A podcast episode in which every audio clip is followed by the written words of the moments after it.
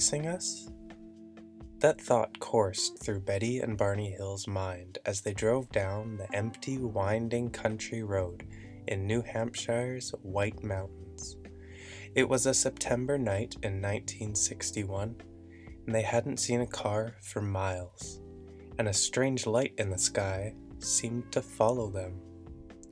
When they finally got home to Portsmouth at dawn, they were far from relieved. They felt dirty. Their watches stopped working. Barney's shoes were strangely scuffed, and Betty's dress was ripped.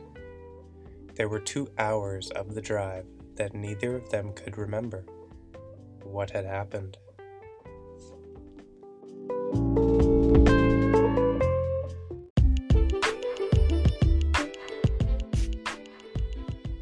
Welcome to the Higher Theories Conspiracy Podcast. I am your host, Jamie. On today's episode, hello, aliens. Today we discuss some interesting tales of alien encounters. Have extraterrestrials visited our planet? Have they been spying on us through ancient satellites? Maybe we're alone. You can find Higher Theories on Instagram, Spotify, YouTube, Apple and Google Podcast, Amazon Music, and anywhere you listen to your favorite podcast. To date, there have been over 100,000 UFO sightings and alien encounters. Many have been proven false, but over 40% remain unsolved, meaning no one knew where these flying objects came from.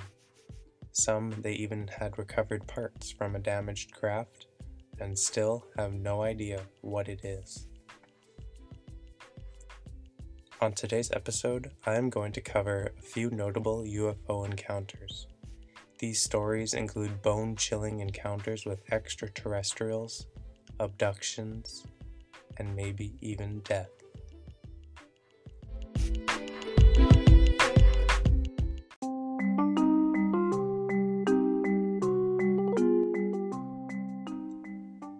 On the evening of September 19, 1961, the skies over New Hampshire's western slope did not foretell the rain and winds that Tropical Storm Esther would deliver on southern New Hampshire's seacoast region only two days later.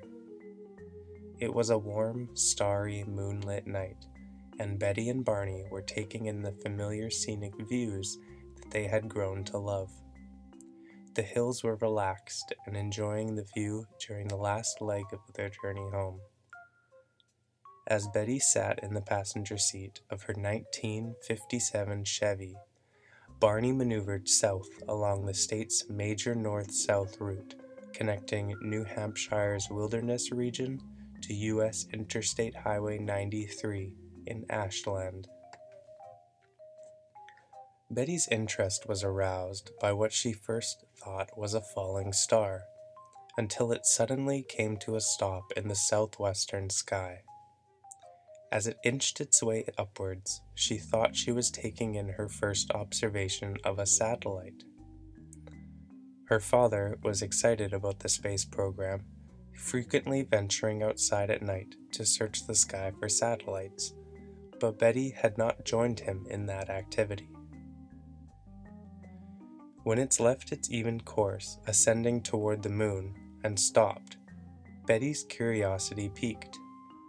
This unique craft so sparked her curiosity that she insisted that Barney stop at the side of the road in order to look at it himself. She was dumbfounded as she observed it take on an unconventional, erratic flight pattern and travel across the face of the moon. By the time she handed the binoculars to Barney, the object had again changed course and seemed to be rapidly descending in their direction. Barney, a conservative, pragmatic thinker, planned to explain away Betty's interest by assuring her that she had spied a conventional airliner en route to Canada. Yet, when he viewed the craft through binoculars, he too observed its unconventional flight and lightning patterns. As he drove south on Route 3, Betty and Barney were awestruck by the perplexing object. Its rapidly changed direction, ascending and descending vertically and hovering motionless in the sky. This enigmatic phenomenon both plagued Barney's interest and confounded his sensibility. His intellect, no nonsense attitude left no room for the nonsensical belief in flying saucers. However, although he remained cool for Betty's sake, he was quietly ruminating about the remarkable sight. He entertained the idea of ending their dilemma by stopping at a cabin for the night. However, he continued to motor his way along Route 3, stopping briefly from time to time to take in a game of cat and mouse that the ever descending silent craft seemed to be playing with them. Then, as they motored around a slight curve near Indian Head, a natural granite rock formation resembling a Native American profile just south of the narrow valley through Franconia Notch, they entered a wide expanse. Almost directly in their path, the couple encountered the flattened circular disc, hovering silently an estimated 80 to 100 feet above their vehicle. Barney rapidly brought the car to a halt in the middle of the road and grabbed his binoculars for a closer look, opening the door for a less encumbered view. Quickly, in an arching movement, it shifted from its location directly ahead and rested above the treetops in an adjacent field. Barney pocketed Betty's handgun and walked towards it. The silent, enigmatic craft was huge, maybe 60 to 80 feet in diameter, with a double row of rectangular windows extending across its rim. As he approached it, Two red lights at the end of fin like structures parted from the sides of the craft, and it tilted towards Barney. Lifting his binoculars to his eye, he spied a group of humanoid figures moving about with the precision of German soldiers. As the craft tilted downward and began to descend towards him, one of the strange creatures that remained at the window communicated a frightening message. Barney had the immediate impersonation that he was in danger of being plucked from the field. Overcome with fear and with all of the courage that he could muster, he tore the binoculars from his face and raced back to the car. Breathless, trembling, and in near hysterics, he told Betty that they needed to get out of there or they were going to be captured. As Barney rapidly accelerated down the highway in an attempt to escape from the craft, it shifted directly overhead. Suddenly, rhythmic buzzing tones seemed to be bouncing off the trunk of their vehicle as they sensed a penetrating vibration. They drove on without speaking until somewhere down the road they heard a second series of buzzing sounds. Vague memories of encountering a roadblock of seeing a huge fiery red orb rested upon the ground, and feeling a desire for human contact preoccupied their thoughts. They looked for an open restaurant to no avail, so they drove on through Concord, picked up Route 4, and made a beeline to Portsmouth, expecting to arrive at approximately 3 a.m. The Hills were surprised to notice that as they crossed into Portsmouth, the dawn was streaking in the sky east. They soon made it home, not long later. Betty, a prolific writer, chronicled much of her adult life in daily diaries and typewritten accounts. After her death, more than 43 years later, there was an excerpt found in her diary in which she wrote after we got home, we turned on the lights and we went over to the window and looked skyward. We stood there for several minutes. Then Barney said, This is the most amazing thing that has ever happened to me. We both wondered if they would come back. She recorded Barney's comment that their arrival time, shortly after 5 a.m., was later than expected. We felt very calm, peaceful, relaxed. We sat at the kitchen table and looked at each other, shook our heads in puzzlement, and asked each other, Do you believe what happened? We agreed that it was unbelievable, but it had really happened. We would return to the windows and look skyward. Barney said that he felt clammy, so he took a shower. Then, while Betty showered, Barney retrieved their personal articles from the car. She called out to him to leave them on the porch, and he agreed that it was a good suggestion. Moments later, they retired in an attempt to get some restorative sleep. When they awoke, Barney offered two suggestions. First, they would enter separate rooms and attempt to draw the object that they had observed. After they completed their drawings, they noted the uncanny similarity between them. They were remarkably alike in detail. Second, he suggested that they should refrain from ever telling anyone, anticipating that because their experience was so fantastic, they would never be believed. Betty, a strong willed independent woman, promptly disagreed. Betty wrote, When we woke up in the afternoon, Barney asked me if they had the feeling they were still around. I agreed with him, and we watched the skies, going to the windows and looking up, going out on the back porch, looking, looking, and seeing nothing. It was beginning to rain, so Barney brought our belongings back into the back hall. Later that day, from her Kingston, New Hampshire home, Kathy overheard Betty's telephone conversation with her sister, Jeanette Miller. She was beginning to lose her feeling of peace and calm, and was starting to feel an uneasiness.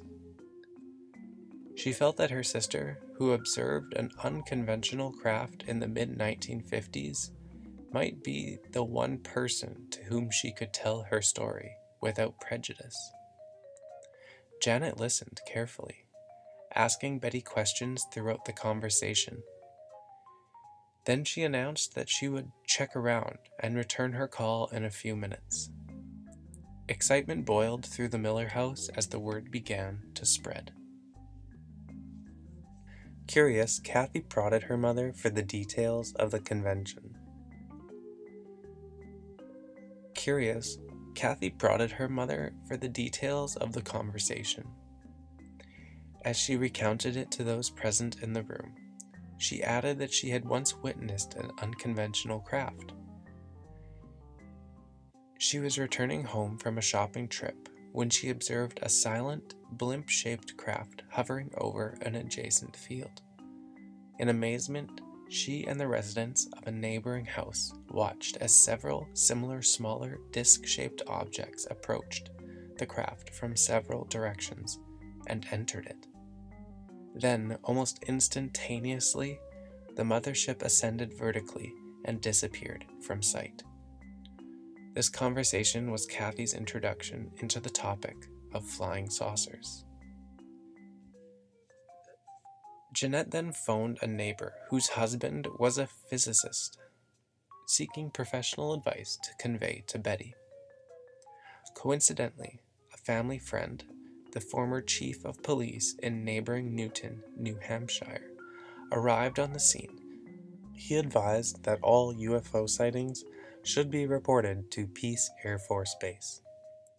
Moments later, Jeanette repeated to Betty the directions that she had received both from the family friend and from the physicist via his wife. He suggested that she conduct a simple experiment with the aid of a compass.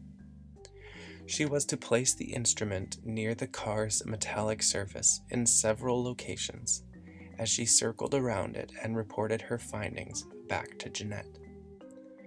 In her diary, Betty described what happened next. I took the compass and went out to the car. Barney refused to go, saying that he was trying to forget what happened. It was still raining, but I could see my car clearly under the streetlight in front of my home. I walked around it, holding the compass and not knowing what I was looking for. When I came to the trunk area, I saw many highly polished spots about the size of a half dollar or silver dollar. The car was wet from the rain, but these spots were clearly showing. I wondered what they were. I placed the compass over them, and it began spinning and spinning. I thought it must be the way I was balancing the compass, so I placed it on the car and took my hand away. The compass was really spinning and continued to do this. As I was watching this, I was filled with an unexplained feeling of absolute terror. I was standing there in the rain, under the streetlight, and telling myself, Don't scream, keep calm, and don't be afraid. Everything is all right. After this, Betty went inside and tried to find comfort with Barney and telling him what had happened. Through months of weekly sessions of therapy, therapist Simon helped the couple piece together what they think had happened. A vessel had landed on the Hill's car, putting them to sleep. Afterward, gray beings walked them up a long ramp and into the spacecraft. Once inside, the Hills were separated, taking turns in an examination room that had curved walls and a large light hanging from the ceiling. Each was asked to climb up on a metal table the table was so short Barney's legs hung over the side. During the examinations, the beings removed Betty and Barney's clothes, plucked strands of their hair, took clippings of their nails, and scraped their skin. Each sample was placed on a clear material, not unlike a glass slide. Needles connected to long wires probed their heads, arms, legs, and spines. One large needle, around 4 to 6 inches long, was inserted into Betty's belly. This pregnancy test left her twisting in pain. Throughout, a being Barney and Betty called the leader watched from the sides. After Betty's examination ended, the beings rushed back into her room excited. They discovered that Barney's teeth could be removed. Betty laughed, explaining that Barney had dentures, a fact of human aging that the beings struggled to understand. Later, alone with the leader, Betty asked where the craft had flown, admitting she knew little of the universe. The being joked with her, saying, If you don't know where you are, there wouldn't be any point in telling you where I am. Later, while under hypnosis, Betty was able to draw a star map shown to her on the ship. This map showed the position of our sun, and from that sun showed the position of where they were on the ship. Later, astronomers were able to identify where this ship was. From this map, it showed that the star system that these ancient aliens belonged to were the Zeta 1 Reticuli and Zeta 2 Reticuli, or together simply known as Zeta Reticuli. They are each fifth magnitude stars, barely visible to the unaided eye, located in the obscure southern constellation Reticulum. This southerly sky location makes Zeta Reticuli invisible to observers north of Mexico City's latitude. Does this mean that there are creatures inhabiting a planet of Zeta 2? Did they visit Earth in 1961? The map indicates that the sun has been visited occasionally. What does that mean, though? Well, further study and measurement of the stars in the map and their change in relative positions needs to be made. The fact that this entire incident hinges on a map drawn under less than normal circumstances keeps us from drawing a firm conclusion. Exobiologists are united in their opinion that the chance of us having neighbors so similar to us apparently located so close, is vanishingly small. But then we don't even know for certain if there's anybody at all out there, anywhere, despite the Hills map and pronouncements of the most respected scientists. The only answer is to continue the search. Someday, perhaps soon, we will know. So that was the story of Betty and Barney Hill. Whether the story is true or not, it sure strikes some fascination and wonder in the listener.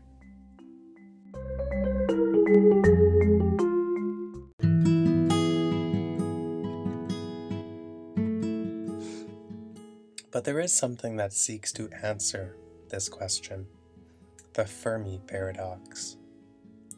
The Fermi paradox seeks to answer the question of where the aliens are. Given that our star and Earth are part of a young planetary system compared to the rest of the universe, and that interstellar travel might be fairly easy to achieve, the theory says that Earth should have been visited by aliens already. As the story goes, Italian physicist Enrico Fermi most famous for creating the first nuclear reactor, came up with the theory with a casual lunchtime remark in 1950. The implications, however, have had extraterrestrial researchers scratching their heads in the decades since. Fermi realized that any civilization with a modest amount of rocket technology and an immodest amount of imperial incentive could rapidly colonize the entire galaxy. The Search for Extraterrestrial Intelligence, SETI, Institute in Mountain View, California, said on its website Within 10 million years, every star system could be brought under the wing of empire. 10 million years may sound long, but in fact it's quite short compared with the age of the galaxy which is roughly 10,000 million years. Colonization of the Milky Way should be a quick exercise. We observe that no intelligent beings from outer space are now present on Earth, Hart wrote in the abstract. It is suggested that this fact can be best explained by the hypothesis that there are no advanced civilizations in our galaxy. He noted, however, that more research in biochemistry, planetary formation, and atmospheres was needed to better narrow down the answer. While Hart was more of the opinion that we were the only advanced civilization in the galaxy, he argued that in Earth's history, somebody could have visited us already, unless they started their journey less than 2 million years ago he outlined four arguments exploring the paradox. Number one, aliens never came because of a physical difficulty that makes space travel infeasible, which could be related to astronomy, biology, or engineering. Number two, aliens just never chose to come to Earth. Number three, Advanced civilizations arose too recently for aliens to reach us. Number 4. Aliens have visited Earth in the past, but we have not observed them. The argument has been challenged on many grounds. Maybe star travel is not feasible, or maybe nobody chooses to colonize the galaxy. Or maybe we were visited long ago and the evidence is buried within the dinosaurs. But the idea has become entrenched in thinking about alien civilization, wrote Fermi paradox researcher Robert H. Gray in a 2016 Scientific American blog post. Frank Tipler, a professor of physics at Tulane University, followed up on the arguments in 1980 with a paper titled Extraterrestrial Intelligent Beings do not exist. Also published in the RAS Quarterly Journal. The bulk of his paper dealt with how to get resources for interstellar travel, which he suggested could be achieved by having some kind of self replicating artificial intelligence moving from star system to star system and create copies using materials there. Since these beings aren't on Earth, Tipler argued we are likely the only intelligence out there. He also said that those who believe in extraterrestrial intelligence are similar to those who think about UFOs, because both camps believe we are going to be saved from ourselves by some miraculous interstellar intervention. Today, the topic of interterrestrial intelligence is a popular one, with several papers appearing every year from different researchers. It's also been fueled by the discovery of exoplanets. The universe is incredibly vast and old. One estimate says the universe spans 92 billion light years in diameter, while growing faster and faster. Separate measurements indicate it is about 13.82 billion years old. At first blush, this would give alien civilizations plenty of time to propagate. But then they would have a cosmic distance barrier to cross before getting too far into space. Fermi first formed his theory long before scientists found planets outside of our solar system. There are now more than 3,000 confirmed planets, with more being found frequently. The sheer number of planets that we have found outside of our solar system indicates that life could be plentiful. Over time, with more advanced telescopes, scientists will be able to probe the chemical compositions of their atmospheres. The eventual goal is to understand how rocky planets form in the habitable regions of their stars which is traditionally defined as the zone in which water can exist on the surface. Habitability, however, isn't just about water. Other factors must be considered, such as how active the star is and what the composition of the planet's atmosphere is. A November 2013 study using data from the Kepler Space Telescope suggested that one in five sun like stars has an Earth sized planet orbiting in the habitable region of its star. That zone is not necessarily, though, an indication of life, as other factors such as the planet's atmosphere come into play. Further, life could encompass anything from bacteria to starship sailing extraterrestrials. A few months later, Kepler scientists released a planet bonanza of 715 newly discovered worlds, pioneering a new technology called verification by multiplicity. The theory essentially postulates that a star that appears to have multiple objects crossing its face or tugging at it would have planets, as opposed to stars. A multiple star system at such close proximity would destabilize over time, the technique postulates. Using this will accelerate the pace of exoplanet discovery, NASA said in 2014. Researchers previously focused on red dwarf stars as possible host for habitable planets. But as the years of study continued, limitations arose. It was exciting to find nearby planets, such as Proxima Centauri b and the seven rocky planets of TRAPPIST 1, in the regions of their stars, where liquid water could exist on the planet's surface. The trouble is, red dwarfs are violet and could send several forms of life killing radiation towards the surface.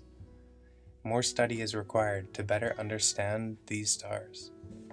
But more exoplanet hunting spacecrafts are coming online in the next few years. The Transiting Exoplanet Survey Satellite, TESS, launched successfully in April 2018 to study nearby stars.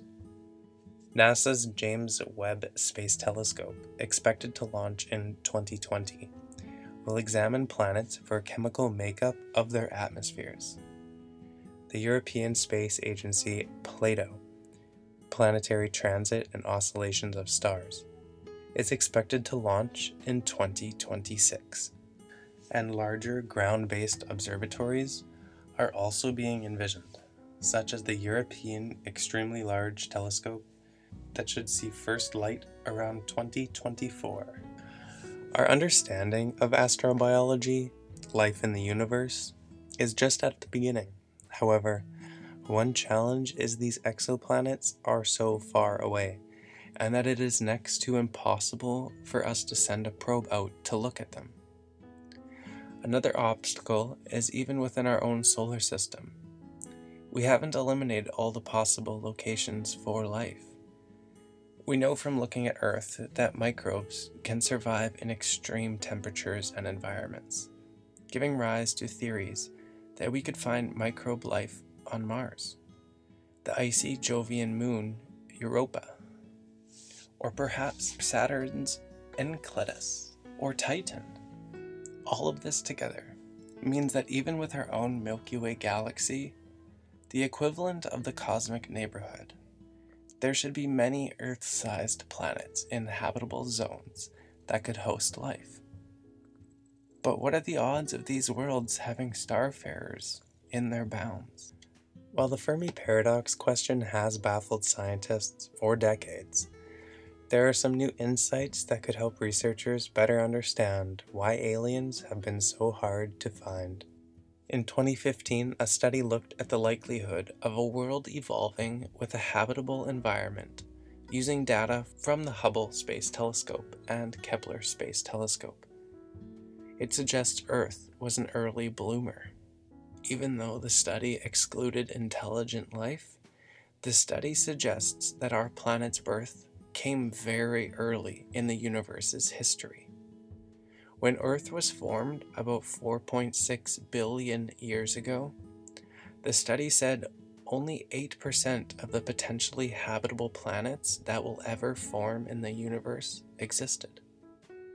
In other words, most of the material available to form habitable planets is still around, giving lots of time for alien civilizations to form.